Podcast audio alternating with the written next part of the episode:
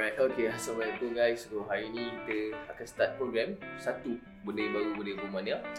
So kita akan buat session sembang santai dengan kita founder daripada Bumania.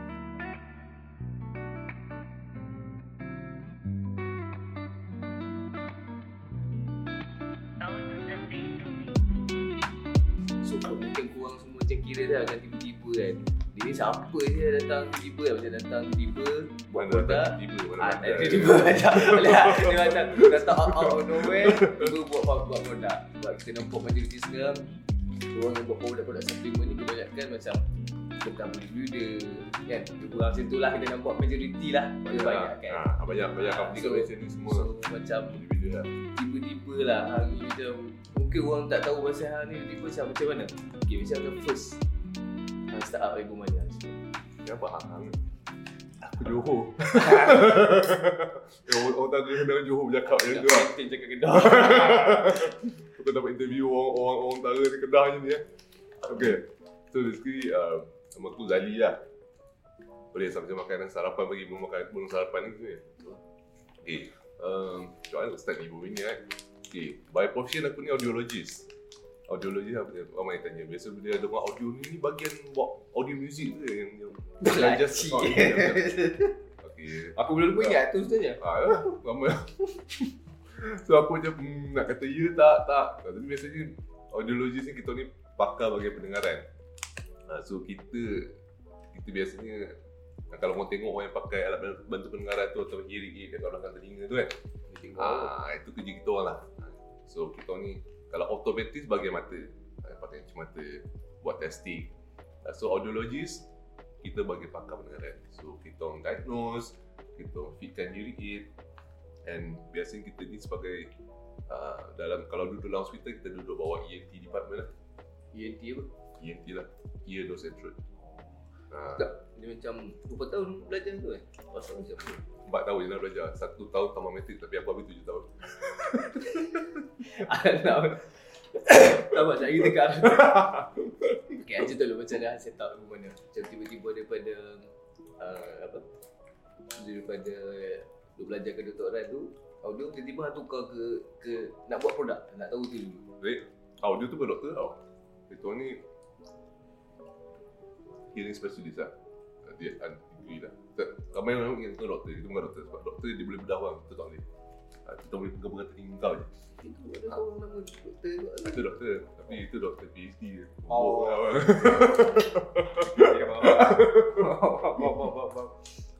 Okay, masa aku dulu masa kerja dengan dengan company hearing dalam dia dah buka. Klien ni memang nak buka sendiri. So dah kerja dalam lima tahun, lepas tu buka klinik sendiri kat Bangsa. And then dua ribu lima belas buka, eh no, dua ribu dua belas buka, dua ribu lima belas tutup. Dan masa tu G S T baru memperkenalkan lah, macam-macam lah. So cash flow tak nanti, business pun dah start nampak tak boleh pergi kan. Alah tutup lah, masa tutup. Saya datang ada dekat sebab sepuluh orang staff kot, kita pasal day off. Eh. Dan bisnes kita jual pada company lain lah. Semasa tu aku dah, dah macam hmm, mana je aku nak buat ni kan.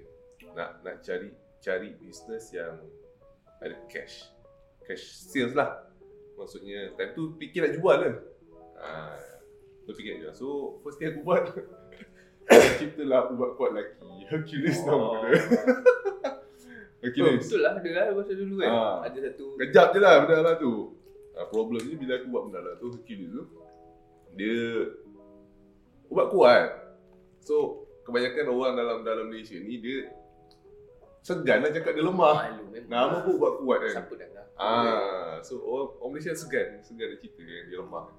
So bila kita cuba target, kita cuba target pada pada online Facebook. Time tu apa web store semua tak ada lagi. Dia zaman-zaman aku buat tu tahun berapa? dua ribu lima belas. dua ribu enam belas. Tak hit gila berapa. Tak hit lagi kan. Kita dah tengah hit. Tapi kita ikut satu channel Facebook Ads. So dah buat dekat tiga empat minggu tu. Awal-awal tu best tau. Macam empat duit seratus ringgit dua ratus ringgit kat sana. Sampai pukul tiga pagi dah sian. Kau malam stress WhatsApp semua kan. Ramai lah Ramai lah insan yang lemah. Lemah. Ramai. Ramai duk D M D M dia. Kalau aku tak D M aku terus Kalau kau WhatsApp tadi, kau WhatsApp ni, bila dekat dekat komen kau kau dah D M D M hal tu kan. Nampak lah, kau terus lah messenger terus. Tak, dia sebab dia bila D M tu dia tak ada profile picture. So nak kena hutang tu siapa? Bila dia abang dia tak profile picture tu. Abang dekat Facebook kan betul ya kita. Betul. Betul. Ah kita macam tu lah. Dia tak sampai sebulan lepas tu Facebook block. Ah dah, melalut gitu bang. Macam-macam cara nak buat ni buat ni buat tu tak boleh, kena block block block. Lepas tu dah tak ada TikTok tak ada lagi eh. Ada. Tak ada lagi. Ada Facebook dia. Instagram TikTok dia naik tu tu waktu P K P tu kan. Kita COVID tu. Satu tu tu gila. Instagram pun dulu tak ada gitu. Oh, tu apa ni? Ada ada. Eh tak jap. Baru-baru. Kita tak explore. Baru kan. Dah tu semua Facebook app, semua sifu-sifu semua. Game tu eh. Hmm, babi. So, cerita dia tu lah. Saya start dengan dengan dulu. After that, then kita dah spend dekat dekat seratus ribu. Almost that year tu dekat one hundred thousand. Kita call lima tu kotak. Aku rasa ada balance dekat rumah aku masa tu ada dalam satu lebih kotak dekat dua tu kotak ni. Tak terjual. Boleh modal, boleh modal. Tak ada lah. Dah seratus ribu. Mana balik modal. Keluar aku lagi habis. Gitu lah. Then, duduk fikir, fikir, fikir betul-betul apa yang betul-betul buat saya post-mortem lah dengan bisnes buat aku tu Faizal Faizal cakap ni gitu, salah ni kan kena, kena, betul-betul kena brand. So, dan kita pergi kilang kilang yang yang yang lain buat dengan diorang discuss kata duit tak ada lah eh? Duit tak ada, so kita berjaya convince kilang yang producekan produk untuk aku aku jual.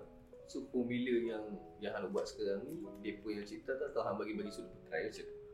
Hmm. Tu research ni that that formulation tu. Lama tak? Dan kita minta kilang R and D lah. Dia dah buat, jadi kita try. Tapi ingat tu kita kat enam bulan, enam bulan lebih ke tujuh bulan before first product pre-workout burst ibu mini aku. Oh. Eh? Okay. So aku try main hoki try satu ada teringat satu hari tu kita pergi dekat kita tournament kat, dekat Melaka lah, Melaka Open. So kita main, dah lah kalau kau main Open, kau main daripada pagi sampai petang. Haa. Lepas tu, lah. Main penat lah, balik biasa kita pingsan tidur. Tapi malam tu, sebab kita dah pagi tu dah ambil, malam tak boleh tidur. Aku dah, haa, first time ambil. So aku dengan member, aku dah kebel-kebel, badan penat tu tak boleh tidur. Tak terfikir yang kita dah ambil adalah sampel tu. So rupanya, oh cakap, baru esok pagi baru, baru post-mortem, oh punya caffeine tu tinggi. So kita reduce kan. Aku tak first tu buat caffeine pun. Pasal aku dua ratus lima puluh miligram kot. Per masa tu dia kasi tablet. Dalam tu tablet dia. So kau tak boleh pergi. Kuat sangat. dua ratus lima puluh. Hmm. Dia oversee dia. Kuat. Kuat kuat kuat. empat ratus. Oi. Kuat kuat. Untuk Asian size tak sesuai. Sebab kalau based on research Uh, kita boleh dalam between one fifty to two hundred, one hundred to two hundred miligram. Ha, itu tak ada tak ada apa-apa side effect lah. Tapi kalau setengah orang tu dia dah biasa dengan kopi kan. Tengok-tengok kadang bantai dua secek baik. Tu hang dah makin lama makin bantai bantai dua secek baik. Ha tu maksud dah tukar ke powder. Bila bila makan kafein ni badan kita akan build up tolerance. Hmm. So lagi lama kau ni macam orang minum kopi lah. Lagi lama dia minum, lagi banyak dia minum and badan dia tak ada reaction. Maksudnya palpitation ke ataupun jita ke, tangan menggigil, heartbeat dia makin makin tinggi kan. Hmm. Tak ada.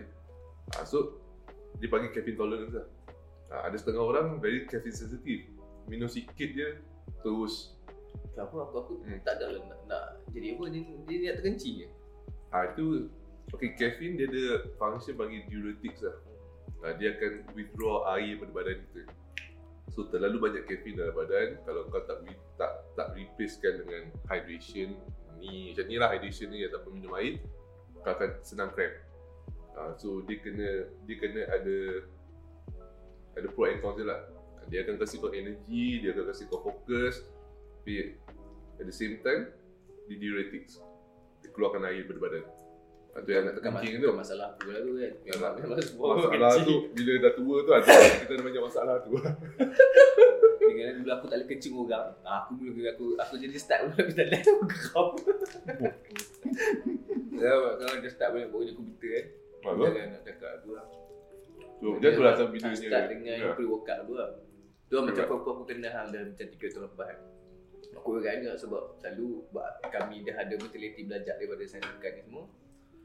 Dia banyak uh, banyak pre-workout ni banyak kat arah kat arah orang main gym. Betul tak? Betul.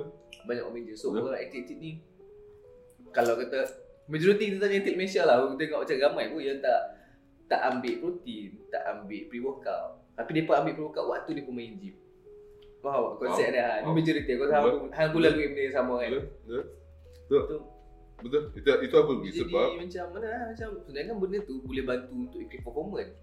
Sebab kalau kau tengok dekat overseas dia orang boleh apa siap buat apa kata. Salah seorang tu dia boleh buat research, dia nak tahu macam hang ni sebenarnya kena pakai kefir berapa banyak kan, dia boleh buat aturan berapa banyak, dia boleh buat spesifik baik. Okey. Aku rasa Johor tengah buat benda tu, aku tengok batu atlet dia semua macam kata dia tak, bila bila sebab sport nutrition jatuh dalam sport science. Hmm. Betul kan? Hmm. So bila sukan apply sport science dia akan excel. Contoh terbaik D L T ya. Betul. Itu ya. Tengok. Contoh terbaik D L T.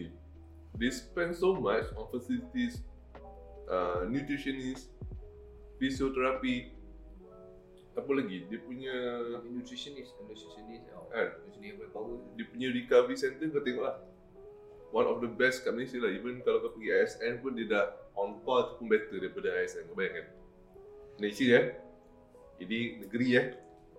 So kau bayangkan benda tu. So this is why I cakap sport science has to be applied in the sport no matter what. Kalau tak macam ni lah atlet kita bila cakap so minum protein, tak nak minum. Tak, tu yang aku heran tu. Macam tak ada lah sikit kalau nak macam macam mana lah, macam patutnya benda tu kita tahu bila ambil benda tu dia akan boleh high low, high increase performance. Tapi itulah sebab dia macam mana atau tak ideologi macam dia kata orang dulu tak minum pun. Sebab apa? Ah, itu pasal, tapi orang dulu tengok ah, tak minum pun power saya pasal. Tak, itu sebab kamu. Okey, kena kena faham dulu. Orang dulu, dia compete dengan zaman dia, where zaman dia, semua tak ambil supplement. Faham tak? So, hmm. at the level competition tu, fair tau. Kau maksudnya, aku tak ambil protein, oh, kau pun tak ambil protein. Kita compete dalam level yang sama. Tapi sekarang ni, engkau pergi Europe, engkau pergi U S, dia nak apply sport nutrition dalam setiap sport dia. Okay? And then budak-budak ni, daripada kecil dah start ambil protein, dah start ambil suplemen. Okay, kita kat sini still makan nasi lemak, roti canai, atlet nasional lepas training pergi makan nasi lemak. Ini aku dulu. At that time dah ada, dah ada protein, dah ada semua tapi tak ambil. Sebab tak tahu. Betul-betul tak tahu. Tak tahu kewujudan whey protein ke, kewujudan pea protein saya cakap lah tadi tu. Ah, ha, kewujudan apa? Carnitin lah. Ah, ha, tak ada. Kita tak tahu. Ha, itu, itu yang menyebabkan masa time dulu sekarang, sekarang aku dah nampak dah start. Sebab we made that movement five years ago. Oh, pelan-pelan tolak bagi kata benda ni penting untuk dia pemakan. Betul. So, kita, kenapa kita buat? Masa awal-awal masa aku fikir macam mana kita nak buat ni, macam mana Evomania nak jadi satu brand yang orang kenal.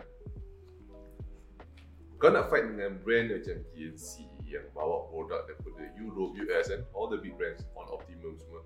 Tapi satu benda persamaan semua brand ni adalah dia highlight bodybuilders. Betul. Okay, betul kan? Dia highlight bodybuilders lah. Semua bodybuilders. Dan sedangkan aku ni bukan bodybuilder, aku ni atlet hoki. Tapi aku tahu brand, benda ni memang penting untuk aku. Especially bila untuk umur aku dah tiga puluh lebih masa main-main Rozak Cup semua ni, dia compete dengan budak-budak umur dua puluh tahun. Kau nak training hari-hari dengan diorang, tapi kau punya recovery tu pancit lah. Memang tak boleh, bangun pagi sakit badan, kau nak pergi pun dah tak enjoy training. So bila kau dah ada supplement bantu, memang dia membantu banyak gila. Especially oh. on the recovery kan, performance kan. Okay sekejap, aku rasa orang mungkin tak tak tahu macam tiba-tiba hang cerita pasal hoki. Okay, kita tak masuk pasal pasal hoki kan. Okay, okay.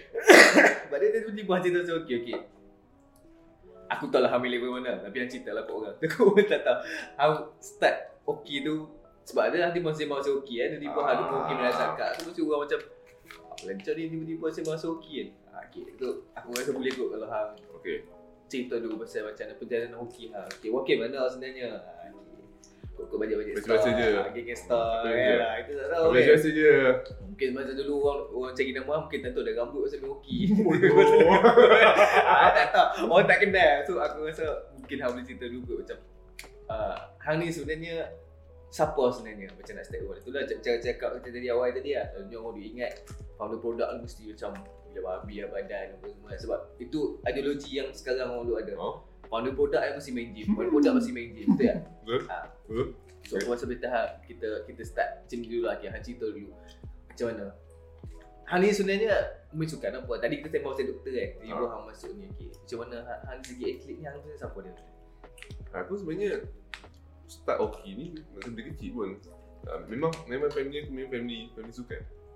uh, So, daripada kecil dulu bapak aku memang every morning setiap hari Ahad akan bawa kita pergi badminton. So, bapak aku main badminton hari-hari. Setiap pagi dia bangun ni pukul enam tiga puluh pagi, hantar kita pergi sekolah je, dia akan terpacak dekat dekat badminton court kat Johor dulu tu. Ada satu badminton court ni, open badminton court tau. Ini bapak aku dan kawan dia, diorang diorang tong-tong sama-sama simenkan kat depan kosong rumah orang ni.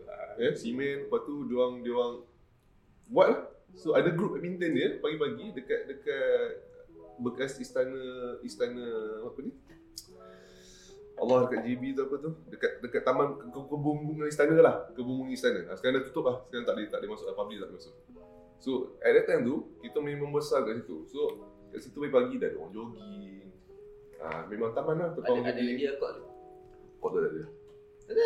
Ada. Dah sejung dah roboh kan tu. Pasal tu kau saya istana dah. Dia, dia kalau roboh pada atas. Kalau kau tu kat bawah dia tak main roboh, dia tandang. Tak tak.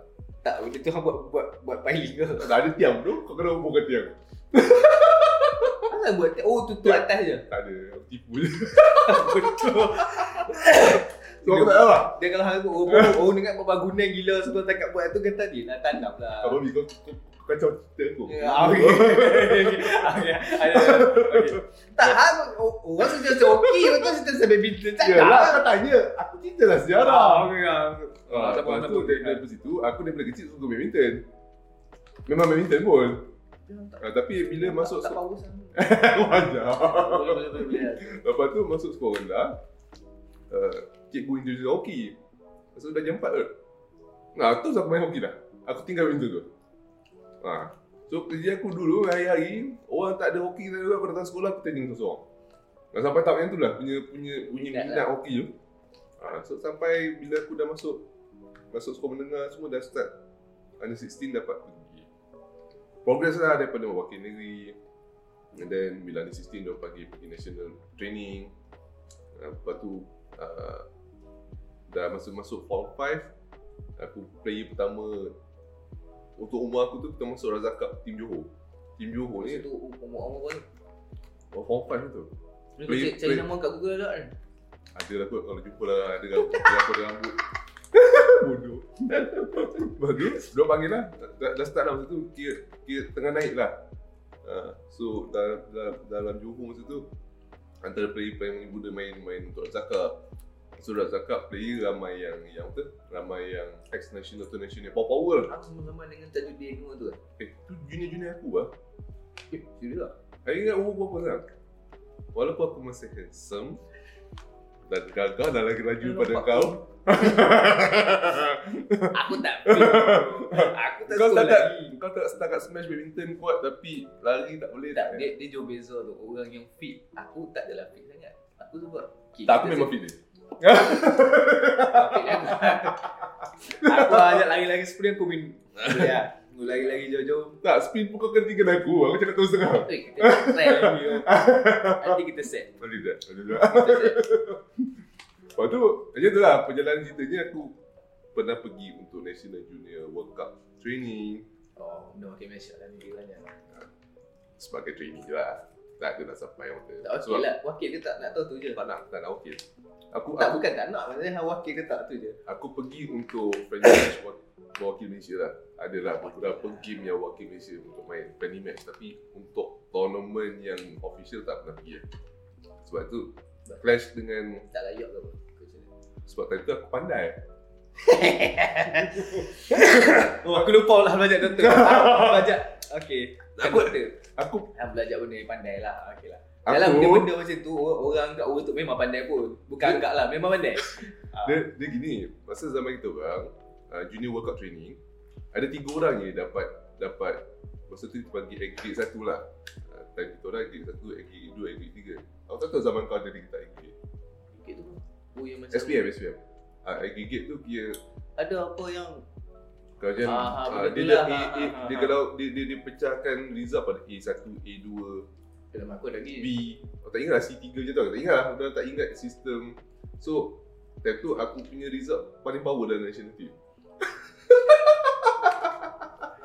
Tapi zaman-zaman siapa yang Zalim punya tu, dia berkata pun tak pandai.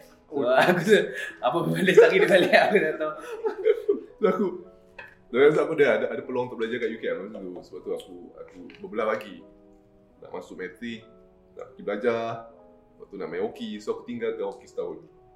Masuk dekat U K M lah, belajar dekat Mozak, Melaka, Mozak Pasha. Dekat Udung, dekat dekat dekat dekat atas bukit tu tempat sekolah. Bila nak fly, susah gila nak fly. Dah sukan. Dah sukan lah kan. Faham? Macam tu lah cerita. Then after that, bila masuk balik dalam dalam dalam national team, ha, tengah selection untuk World Cup lah. World Cup selection lah. Tapi aku notice lah, aku punya performance dah drop dah setahun tinggal kan. Oh, habis sama ha, belajar. Sama belajar semua kan. So, dah masuk U K M then U K M kasih aku satu semester cuti. Semata-mata nak main hoki. Hang bagi ke dia minta?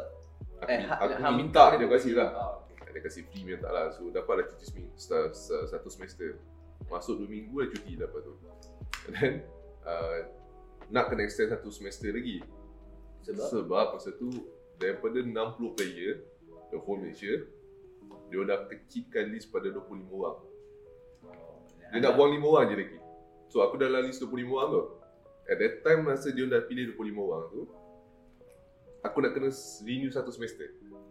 Maksudnya aku dah kena masuk the new semester lah. Kalau tak aku tangguh lagi.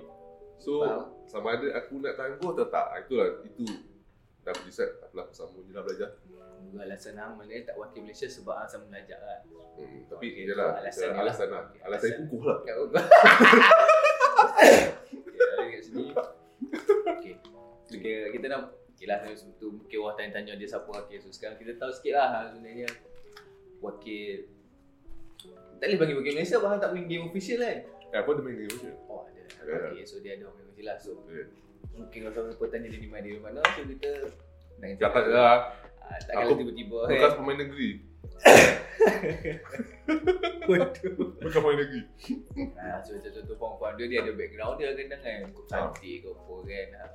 Kau lah influencer ke apa lah. So sekarang hang tahu lah. Ha, sebab tu, oh, sebab tu bila aku jangan hang banyak aku tolak kepada atlet kan. Sebab hang dalam golongan atlet. Senang macam tu lah. Tapi tu lah macam mentaliti. Bila kita kembali balik kita tengok pada Ui Ustaz tadi pasal yang tujuh tahun tu. Hang tahu nak tujuh tahun, hang kata empat tahun banyak empat tahun kan. Lepas tu tiba habis tujuh tahun. Dia selalu, dia macam aku kenal kadang budak-budak yang betul-betul main macam dalam U T M aku belajar. Aku tengok budak bola kan, dia kadang sebab dia ambil satu sem, dia ambil satu subjek, dua subjek je. Oh. Yang hang ni yang jenis pandai ni kita tak tahu macam apa. Aku tak kata dia pun tak pandai.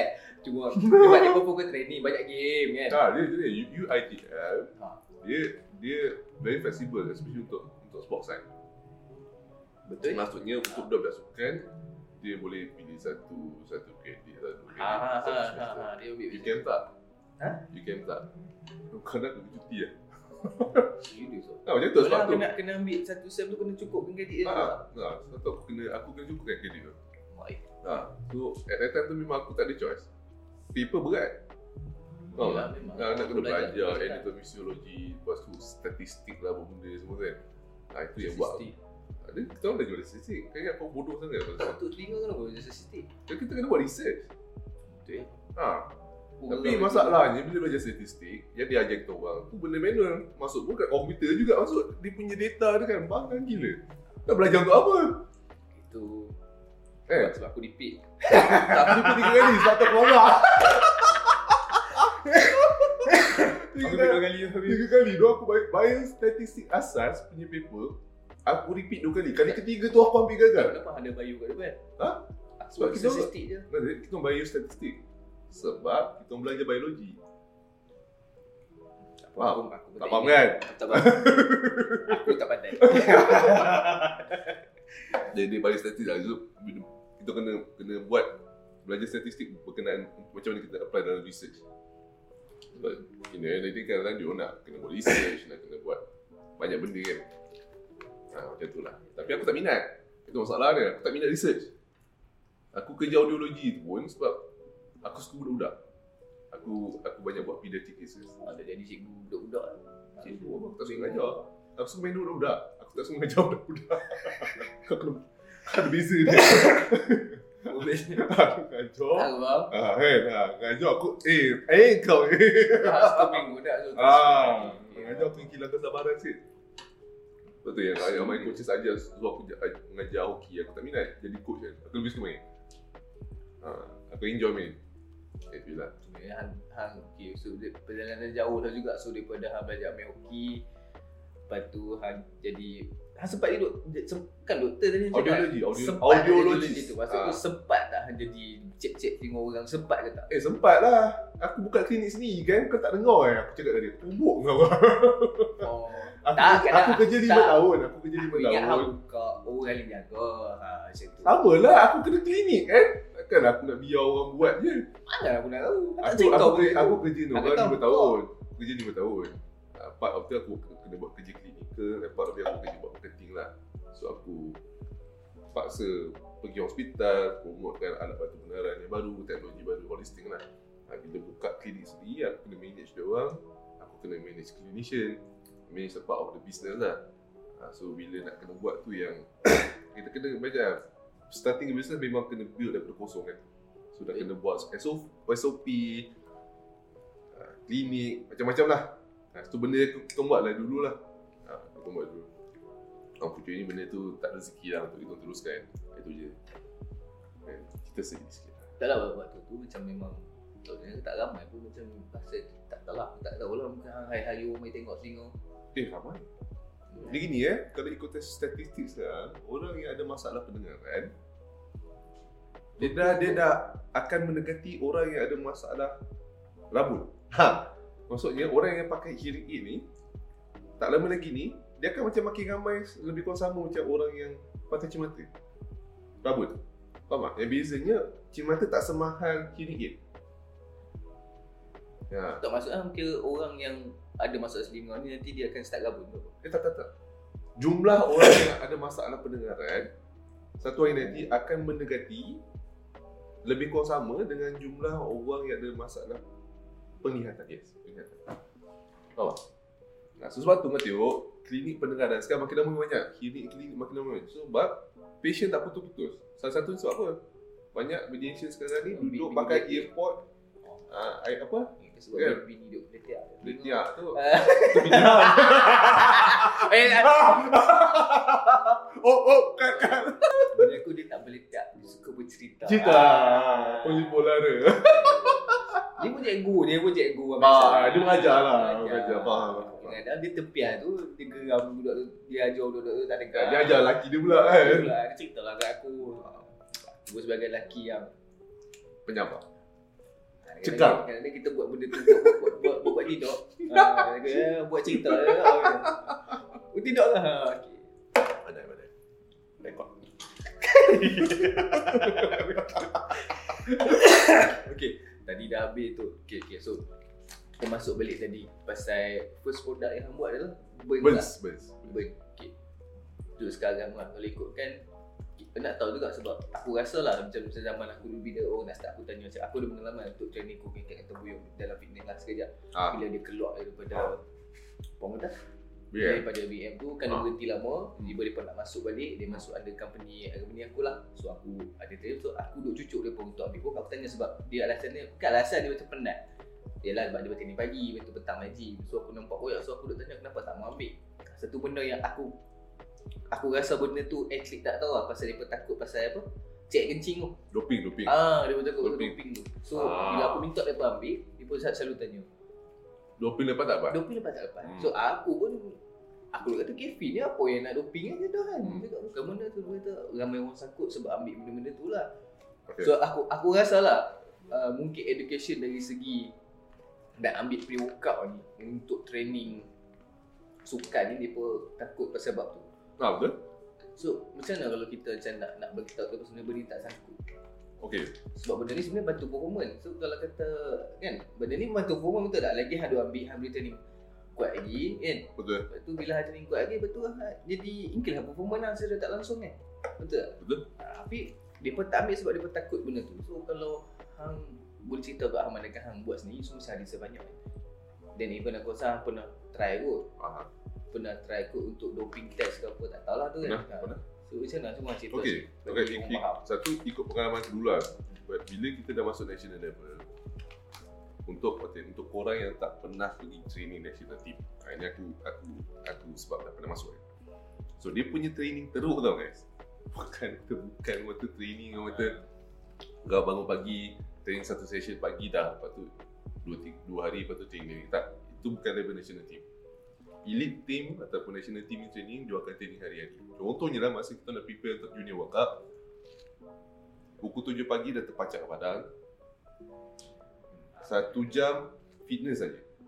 Ada buat lah empat ribu kilometer, sprint dan all these things. Satu jam tu dah fitness saja. Tu tak ada pegang karaoke lagi. Lepas tu pukul lapan, dah habis, pukul lapan sampai sepuluh baru kita pegang karaoke. Okay, tu training padang pula. Intense eh? Balik, rehat kejap. Pukul dua belas, masuk gym dekat S M. Tengah hari? Tengah hari. Ha, itu sejam training, baru boleh pergi lunch.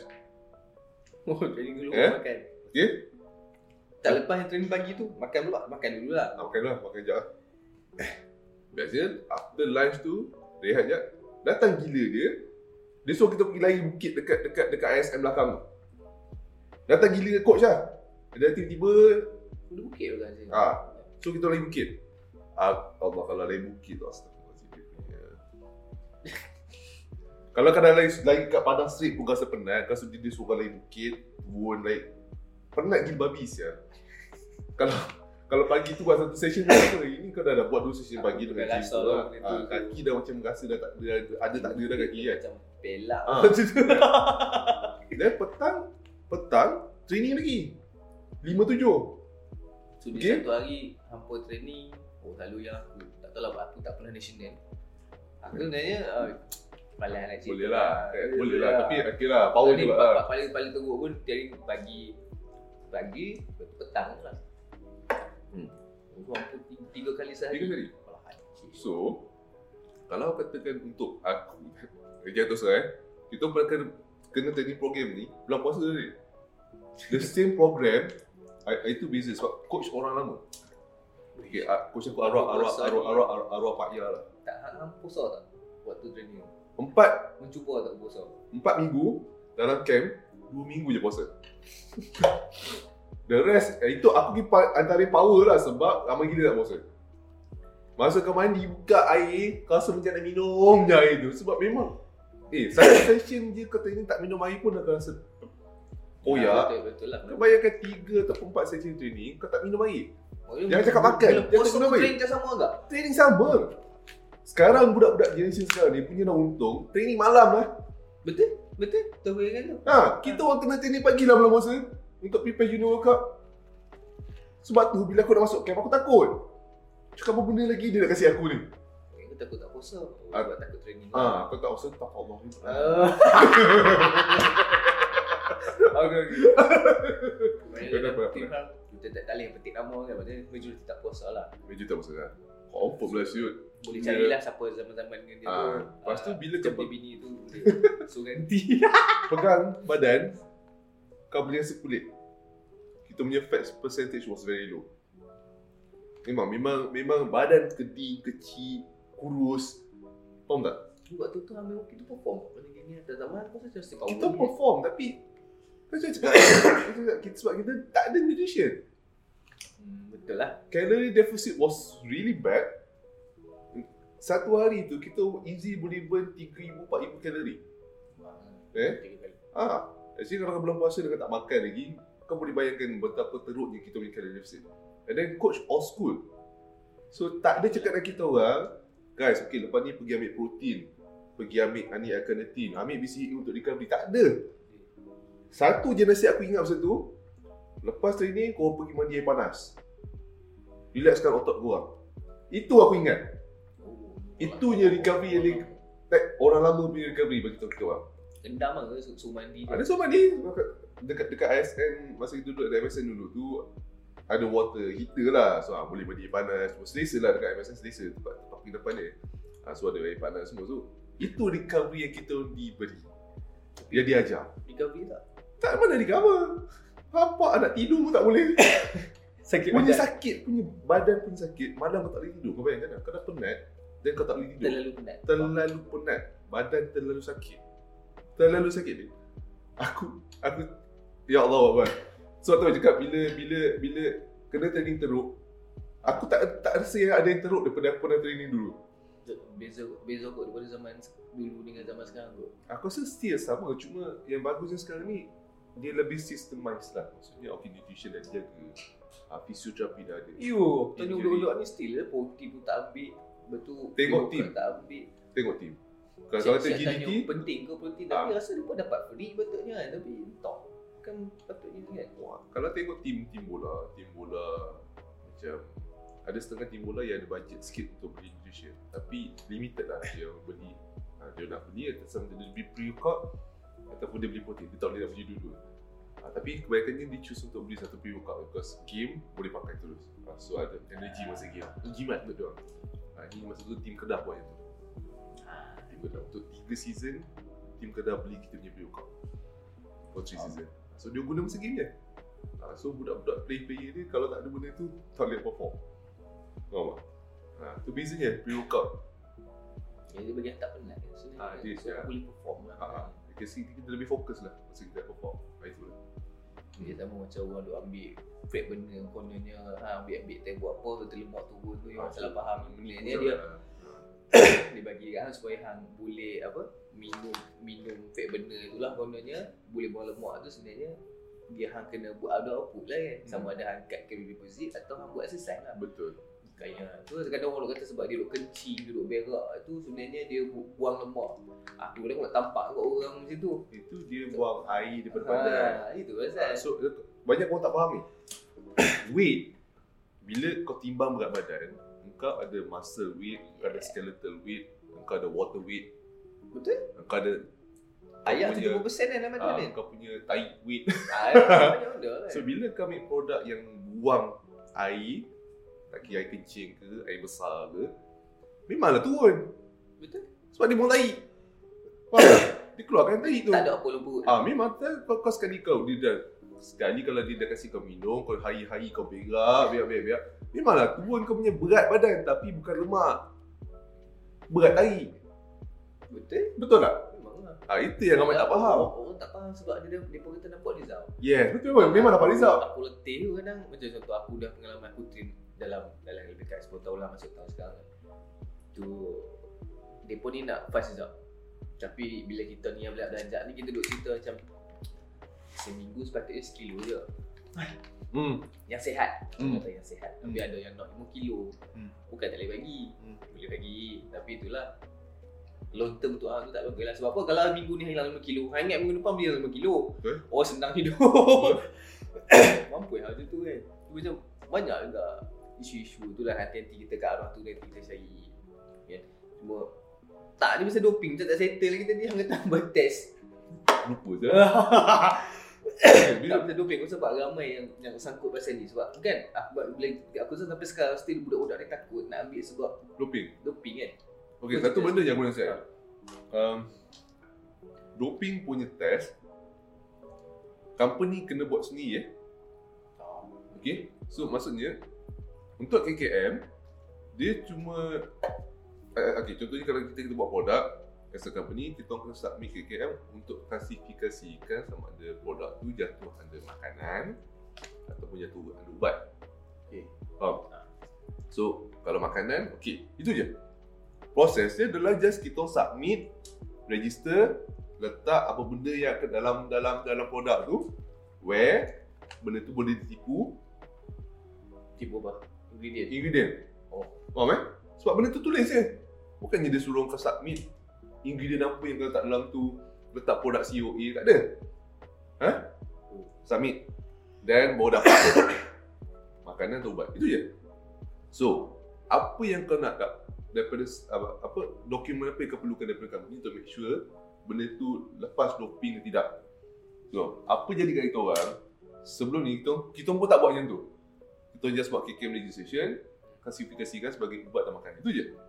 So, what happened was, masa tahun dua ribu enam belas, dua ribu tujuh belas, masa kita dah keluarkan Burns, one of athlete Malaysia, S. Kumar, goalkeeper legend Malaysia lah.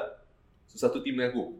Tak apa, orang petik-petik dah boleh buat. Tak apa, sebab benda, benda ni memang ramai yang tahu. Memang kelak-kelak lah, so abang aku lah. Ha, tapi, S. Kumar tak petik nama Ibu Melia. Because memang produk lain yang ambil goal. Tapi yang, dia benda tu mengajar kita orang.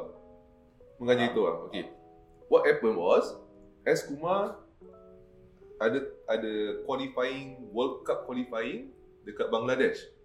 Ini tahun bila kita sembang ni tu kan? Tak ingat lah, it was four years back kot. four years back, empat tahun lepas ke tiga tahun lepas, tak ingat.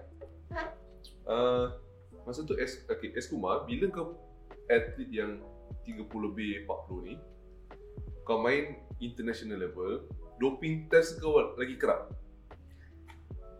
Eh? Orang kira ah, orang kira sebab apa? Untuk maintain, untuk high performance level, it's not easy eh. Betul. So, kau akan sentiasa kena do- doping test.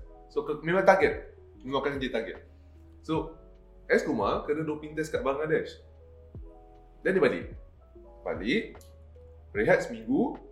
Lepas tu, kita ada tournament Zakaf dekat, dekat, dekat Ipoh. Eh? Aku dengan dia, kita main satu team dah Zakaf Negeri Sembilan. For the past ten years kot, satu team. So masa tu nak minta tolong dia, Mor, minta tolong aku promote kan lah Ibu Mina punya produk. So ambil gambar lah, tapi bukan setakat dia seorang. Ada ada dua orang lagi national player yang tolong ambil gambar produk, promote kan Burns punya produk. Itu je. And then dia cakap dengan aku, okay, uh, dia akan masuk camp balik seminggu lepas dah zakat habis. Okay, so dia cakap dia, dia, dia, nak, dia nak cuba guna. Pakai, dia, pakai. Dia nak pakai lah. Tak sampai sebulan, lepas tahun nombor zakat, keluar dekat meter. Asteroids, alah benda semua. Sangkut. Sangkut. S. Kumar gagal ujian doping, ingredient yang gagal tu adalah sibutamin. Yang best pula, sibutamin ni kebanyakan kita jumpa dalam fat burner punya produk. Okay? Wow. So, oh, dalam so benda tu lah yang mana yang buat sangkut. Sibutamin, yes. Yeah, sibutamin ni ubat yang... Seributamin. Si, uh, S I B U Tramin. Sibutamin. Ah, sibutamin ni ubat yang un, memang khas untuk kuruskan badan. Tapi ini doktor dia boleh prescribe. So dalam yang produk tu ada ke tak benda tu? Tak adalah sian. Aku yang buat dia punya formulation sebab tahu. Ah, yalah tu lah kata. So ingredient baru select. Ah, cuma kita tak ada test benda alat tu. So what happened was aku terpaksa jumpa dengan okey Uh, Adamas, Malaysia Anti-Doping Agency punya punya punya ketua adalah Nisha Kumar, bekas pemain hoki Malaysia juga. So aku dapatkan nasihat dia. Michelle, how can we do this? Because people thought it's us. Orang duk bash ah. Ah. For the past three months, masa kita orang kena tu, tiga bulan tu sale langsung tak ada burns. Tengah pick up, tengah pick up, pick up, kena Nisha Kumar terus tak boleh jual. Sebab orang dia ingat. Ha, hang punya case tu. Tiga hari tu, tiga hari tu, telefon aku berdering lah, orang call nak confirm kan, bukan Ibu Mina punya produk. Aku boleh cakap mulut, tapi tak ada paperwork, tak ada lab ah, test. Betul-betul, tak buat percaya kan. Yes, so what happened was, kita pergi, uh, Nisha beritahu aku, okay tak apa, kau pergi dekat lab test ni, where I S N biasa akan hantar produk untuk third party punya lah, untuk test lah. So kita test, kita test untuk sibutamin, kita test for steroid, ten types of steroids. Satu test, ibu tengah tu, kena tak? Bagi betul, mahal gila kot. Dah lah, satu, satu, satu test untuk satu ingredient tu, ibu setengah. Dan sebab yang steroid tu, dia letak sekali satu package untuk ten types of steroid tu, ibu setengah juga. So, buat total satu untuk satu produk tu, buat tiga ribu ringgit lah. Test. Tapi, benda tu berbaloi lah sebab when we test our product, it's clean. Ha. Nak dibuatkan cerita, produk yang dia ambil tu chocolate milk. Wife dia belikan produk tu, and then dia minum. Ingatkan benda tu chocolate drink je. Itulah panggang dia, dia pergi letak si butamin kat dalam tu kenapa? Faham tak? Ni coklat tu kumpul badan kot. Aku rasa. So dia macam produk M and M ni lah, betul tak? Dia, dia, dia orang promote M and M ni produk lah. Uh, okay, then after that, that what happened lah. So just to be clear, Eskumar tak pernah buat apa-apa statement mengenai produk yang diambil, especially daripada Bomina. Because dia tahu dia tak ambil masa tu. So dia, dia maksudnya dia, dia ambil produk aku tapi tak pakai. Dia tahu. Oh. Sebab dia tak sempat nak pakai benda tu dengan toy. Faham tak? So company tu dah kena dah, dah kena sama mahkamah semua yang dah kena tutup.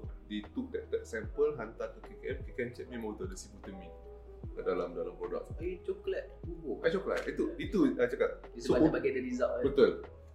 Yang kalau kena sibutamin, satu bulan you can lose five to eight kilo easily. But it's gonna damage your kidney. Dia dia sebenarnya memanglah tak ada benda cepat. Oh, betul. Tidak, dia kalau kata doktor je kita sakit pergi doktor, doktor bagi ubat satu, benda tu tak baik. Dia boleh je bagi ubat yang paling kuat tapi dia tahu buat benda tu badan tak badan akan rosak. Betul. Betul. Oh tak tak. Ha. Susahlah nak cerita tapi itulah sebab kadang-kadang produk yang kita jumpa daripada tu saya minum tu. Ah ni. Kena minum pulgokat. Pasal apa? Berdering orang kata. Dia asal tu. Ah ah ah. ah, ah, ah. Benda tu dia pakai top power. Ah. Dia datang pun nak naik shift. Ah betul. Naik shift. Tapi ada orang dia, dia ada ingredient dia memang dia dia, dia benda tu sebenarnya sebab apa aku kena aku tak adalah tahu dia, dia tanya aku macam aku lupa nama ingredient tu tapi ingredient tu dia menyebabkan kau ada tingling sensation. Ini kau kau minum je muka kau start rasa macam bersemut. Tak benda tu untuk apa sebenarnya? Memang dia, nak bagi rasa sedap ke? Tak tak dia dia the tingling sensation tu because sel pembuluh darah kau mengembang. Dia mengembangkan pembuluh darah kita. So blood flow lagi cantik. Ha, itu okey tak, tak ada masalah pun. Ingredient tu memang kerja dia buat macam tu. Dia tak salah pun. Tapi tu lepas tak? Lepas. Tak ada masalah pun. Yang tak lepas tu growth hormone. Benda-benda benda steroids lah. Itu yang tak lepas. Tapi macam L-carnitine ke ingredient macam caffeine ke itu tak masalah. Caffeine kau minum kat kopi hari-hari. Okeylah. Kau makan coklat pun ada kau ada caffeine. Betul? Kau minum teh pun ada caffeine. Kau minum energy drink pun ada caffeine. Dia minta Red Bull pun ada caffeine. Caffeine is regulated. Faham tak? Boleh, benda tu bukan bukan bukan produk yang orang kata, oh caffeine adalah dia punya side effect dia tapi it's not up to where kau tak boleh guna sebagai doping uh, apa, gagal doping lah. So, nasihat aku pada atlet adalah be careful dengan produk yang korang beli especially daripada website. Tapi web belakang tu dia tulis lah sibutamin. Tak ada. No, no, no. Label people can cheat on the label. So, kenapa kita di Decathlon ni, kita kena register safety label. Dia nak tahu benda tu. Yes. So, apa yang kita dah prescribe kat label tu, betul tak? Betul ke tak? Faham tak? So, apa yang kau buat kat as an athlete, kalau kau nak betul-betul check, request food and safety label punya surat daripada K K M, daripada company. Jadi, company boleh bagi macam tu lah kalau minta. Dia kena bagi kasih lah. Tak banyak company buat pun. Lagi-lagi ya. Kalau yang lab test tu lagi langsung tak ramai. Yelah sekali tu orang kata satu grade nak check seribu sengah. Betul. Kalau nak check banyak-banyak mampu ya. Kalau kau ada sepuluh S K U dekat lima belas ribu ringgit untuk test. Oh. Itu kalau untuk satu ingredient. Kalau kau buat dua ingredient dekat tiga puluh ribu ringgit kalau kau ada sepuluh S K U produk. Tak tak tak tak benarlah jubur kau. Itu ha. Baru yang safe label tu itu belum lagi hak benda lain nak daftar tu kan. Ha, benda lain tak sangatlah tapi pada aku produk safety label kena ada surat and also kalau katakan dia nak extra adalah dia minta lab test punya result. Lab test result. Ah, itu tak semua company boleh kasi kau. Tapi to be safe sebab apa boleh keluar semua ingredient dia. Yes. Ah, tapi to be safe beli produk daripada daripada retailer yang dipercayai. Contohnya macam E N C, macam Ibomania Nutrition. Ah, sebab kita orang dah melalui proses tu. Oh, tak ada masalah. Tak ada masalah. Yes. Ah, even kalau orang boleh claim satu serving, satu scoop ada dua puluh lapan ke tiga puluh gram protein. Betul ke tak? Betul ke tak? Aku, tapi, aku boleh kira banyak benda aa, tu banyak agak. Tapi bila kita tengok scoop dia kecil je scoop kau. Benda-benda yang tu lah. Faham tak?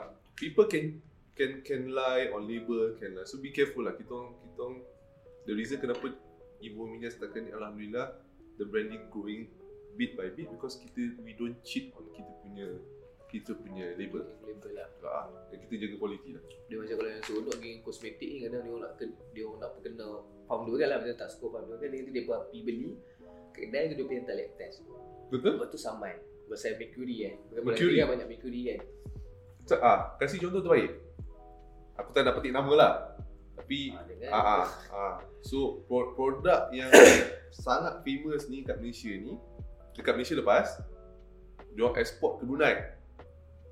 Aku rasa korang tahu cerita ni. Aku macam tahu. Okay, export lah. Kecoh benda ni sebab produk tu ada mercury. Tapi brand ni besar eh. Very famous. Dia punya dia punya founder tu pun famous gila babi kan. Sponsor ni lah, sponsor rancangan T V tiga lah, holistik.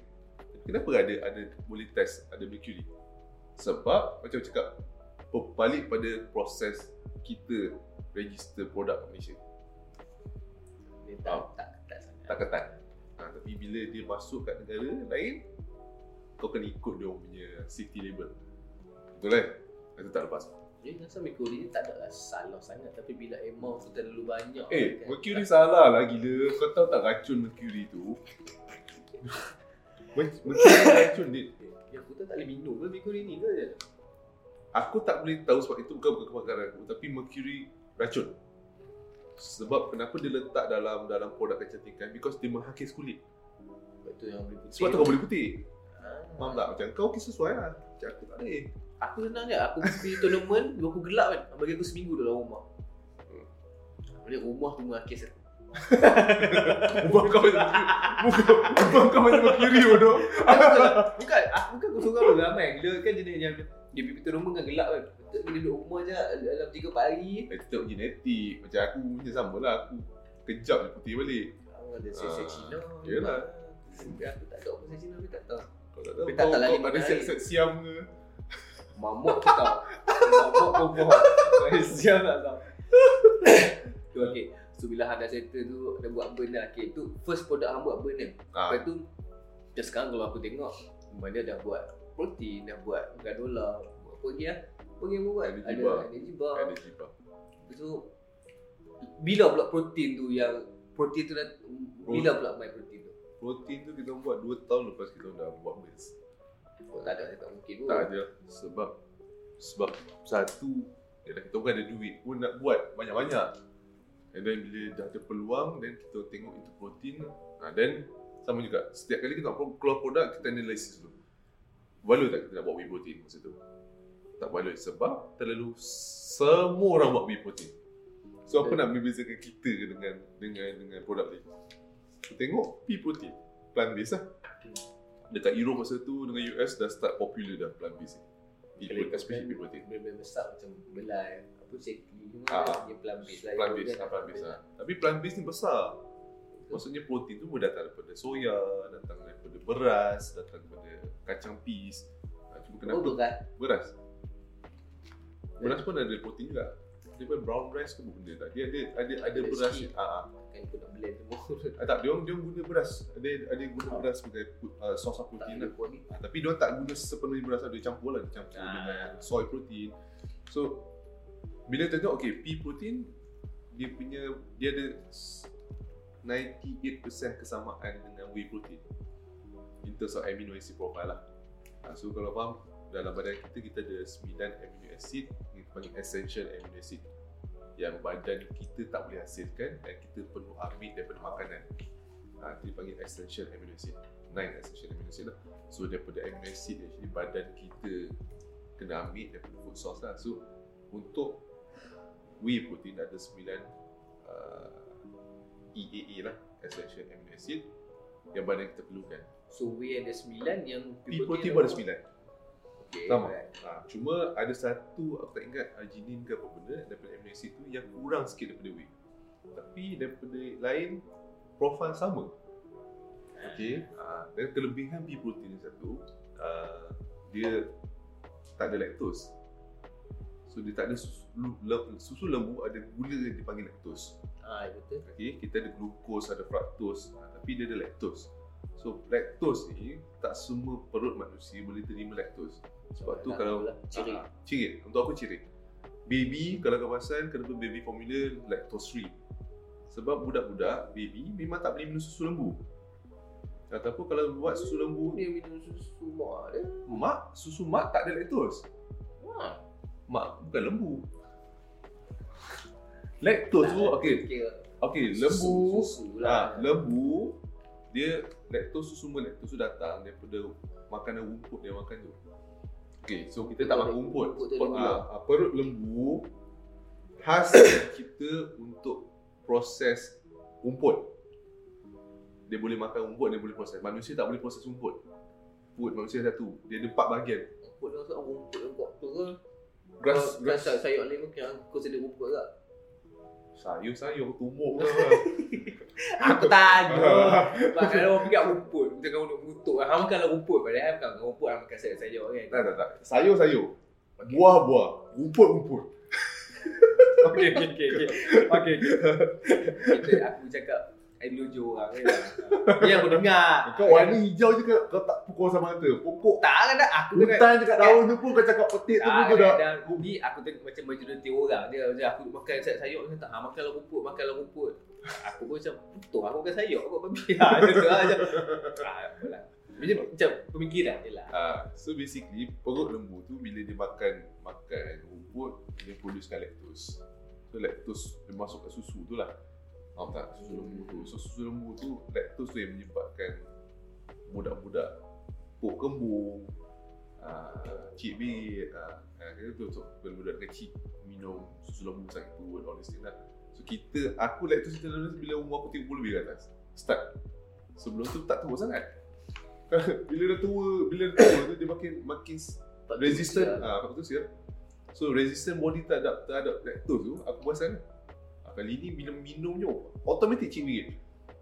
Automatik cik berit. Ha, so, aku rasa kalau aku tak nak berak je, minum susu lembu lah. Especially kalau fresh, fresh milk kan. Kalau fresh milk, kalau minum, apa cirit kan? Serius, aku boleh berak tiga empat kali sehari. Cerita pasal berak pula kan. Mana tu? Ketuk tu lah, aku tak ketuk kan. Tapi, aku duduk minum whey, terketuk-ketuk lah. Biasa orang minum whey, dia terketuk-ketuk. Biasalah. Bloating. Ha, tapi sebab whey protein, dia dah buang part of the lactose. Tapi still ada lactose lagi. Ha, tapi kalau macam hydro lah, lagi kurang lactose dia. Tapi lagi mahal lah. Ha, ha, ha. So macam kita, whey protein isolate, dia punya dia punya kandungan lactose langsung tak ada. Faham tak? Ha, sebab dia pee kacang pee tu kan. Ha, so memang that, that protein je. Kalau, hmm. kalau macam ini aku just cakap pemikiran orang lah. Kalau sebab aku kan dah join untuk join-join semua kan, untuk people team kan. Mungkin sebab kebanyakan orang yang kebala banyak perempuan pakai. Cuma dia orang kata alah, plant-based ni perempuan betul atau vegetarian saja pakai. Ha. So, contohnya tu lah macam untuk hang nak break market, contoh macam brand-brand lain yang dah besar kan. Tu dia post sponsor dia besar-besar semua tengok oh, secara umum semua boleh pakai. Hmm. It's not a woman brand. Tak, tapi macam kat Malaysia ni, kalau hang perasan lah dah aku rasa-rasa hang duduk jauh tu, orang tanya macam eh oh macam untuk vegetarian saja, vegetarian saja je kan nak ah, makan ah, ah, oh, perempuan je makan ni ha, kan? Aku rasa hang masih ada satu topik susah untuk hang break eh, betul nak, nak nak break benda tu macam so, sebab tu, ambil masa kita dua tahun lepas kita dah producekan brand baru kita keluarkan P-protein sebab education. Untuk first phase tu, ambil masa kita dua tahun untuk educate orang tentang burns. Macam mana pre-workout, nak ajar orang guna pre-workout je. Macam mana, ambil masa kita dua tahun. Sebab hang ke arah atlet, hang tak ke berapa-apa yeah. So, so kita, kita terpaksa collaborate dengan atlet yang different sukan background. Faham tak? Hoki, atletik, sprinter, empat ratus meter, badminton, bola, eh, even arm wrestling. Macam-macam sukan. So kita nak kena educate orang ni apa guna pre-workout tu sebenarnya. Alright.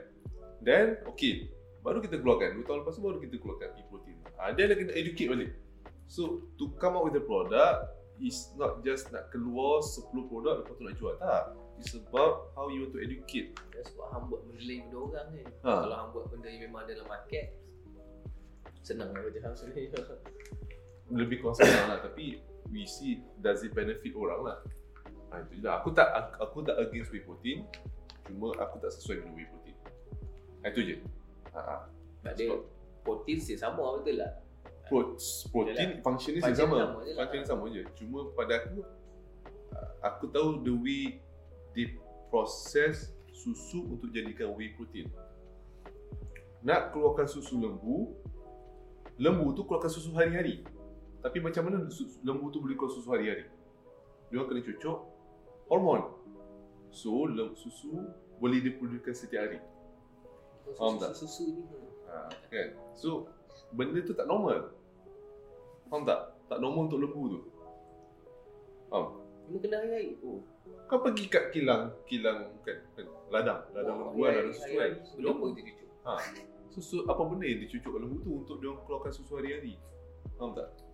Ha, so, think about it.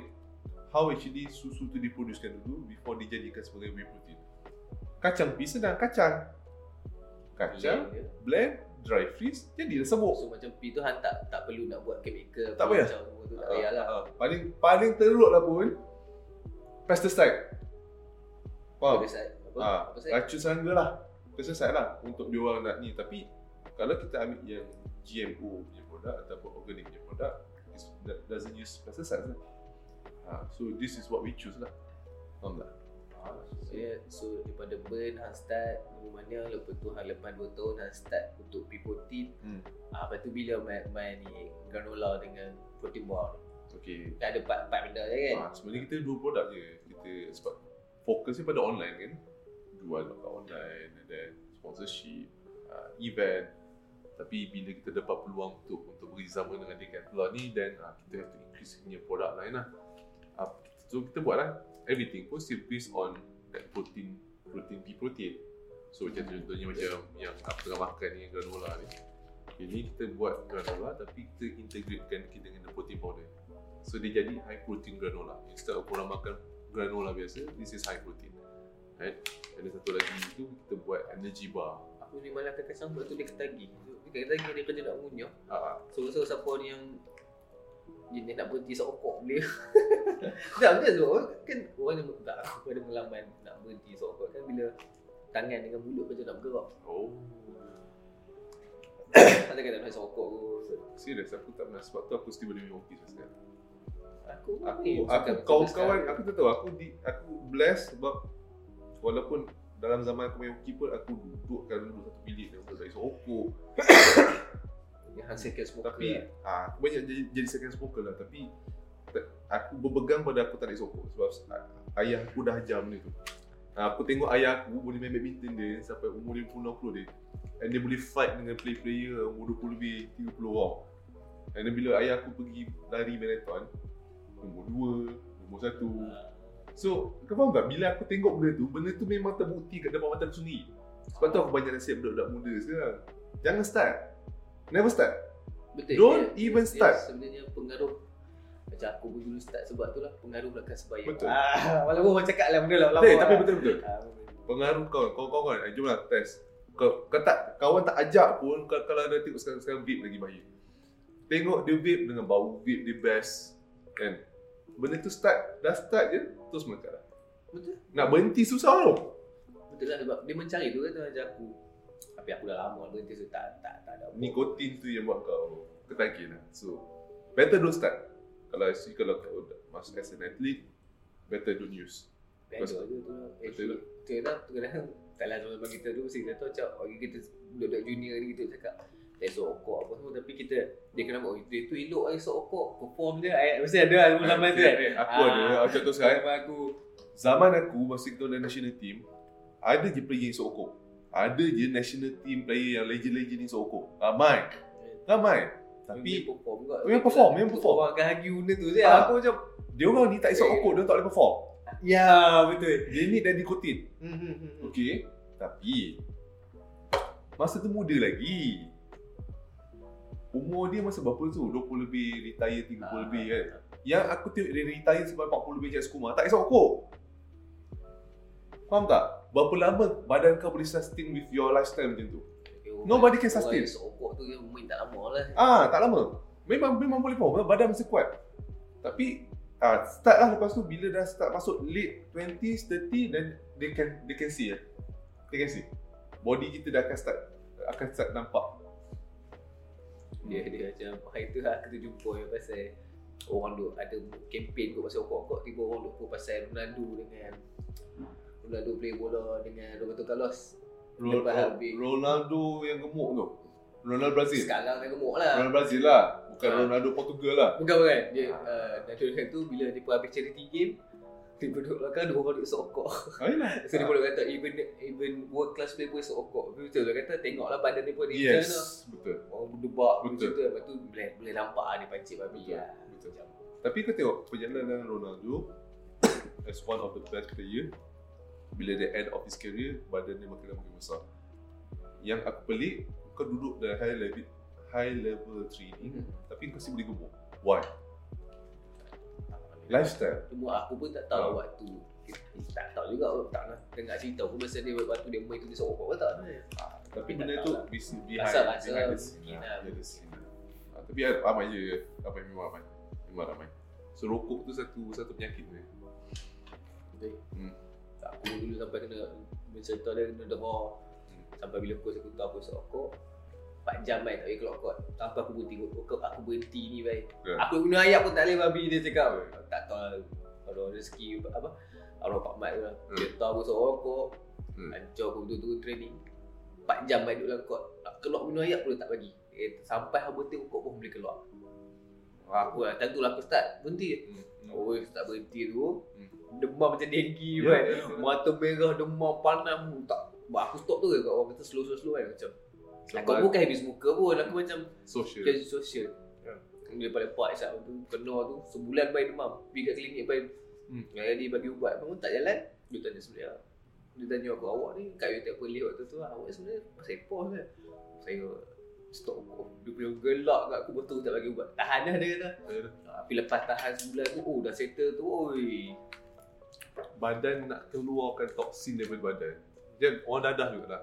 Kenapa yeah. dia nak, nak detox, ambil, ambil, ambil, ambil masa kan, demam all these things. Sebab untuk badan kita nak keluarkan benda-benda racun dalam badan tu tak senang.